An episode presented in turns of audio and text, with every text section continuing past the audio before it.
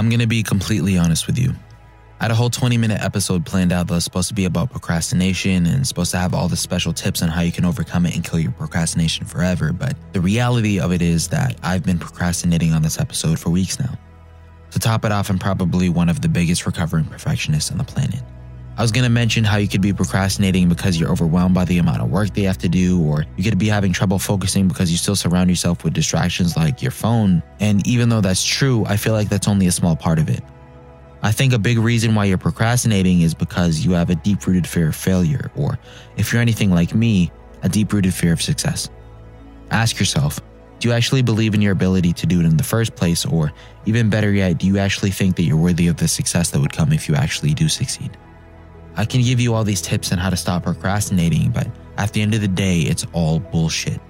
None of it matters if you don't actually want to stop in the first place.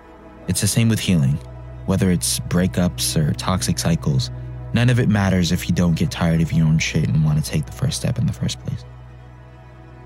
Taking that first step feels like you're standing on the edge of a cliff. You close your eyes and you can feel the wind rushing and tickling against your skin, and you can hear the waves crashing below you.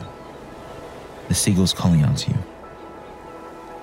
And no matter how hard you try to get the courage to jump, you can't. You keep waiting for the perfect time to come, but it never comes. So you wait and you wait.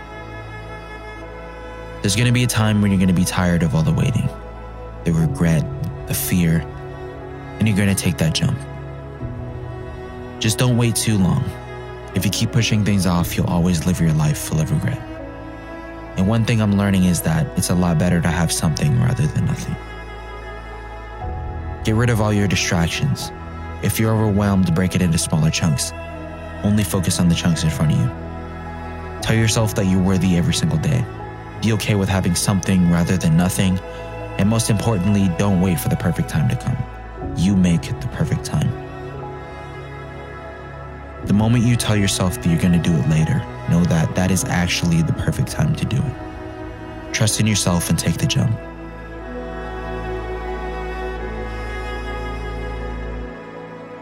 Happy healing.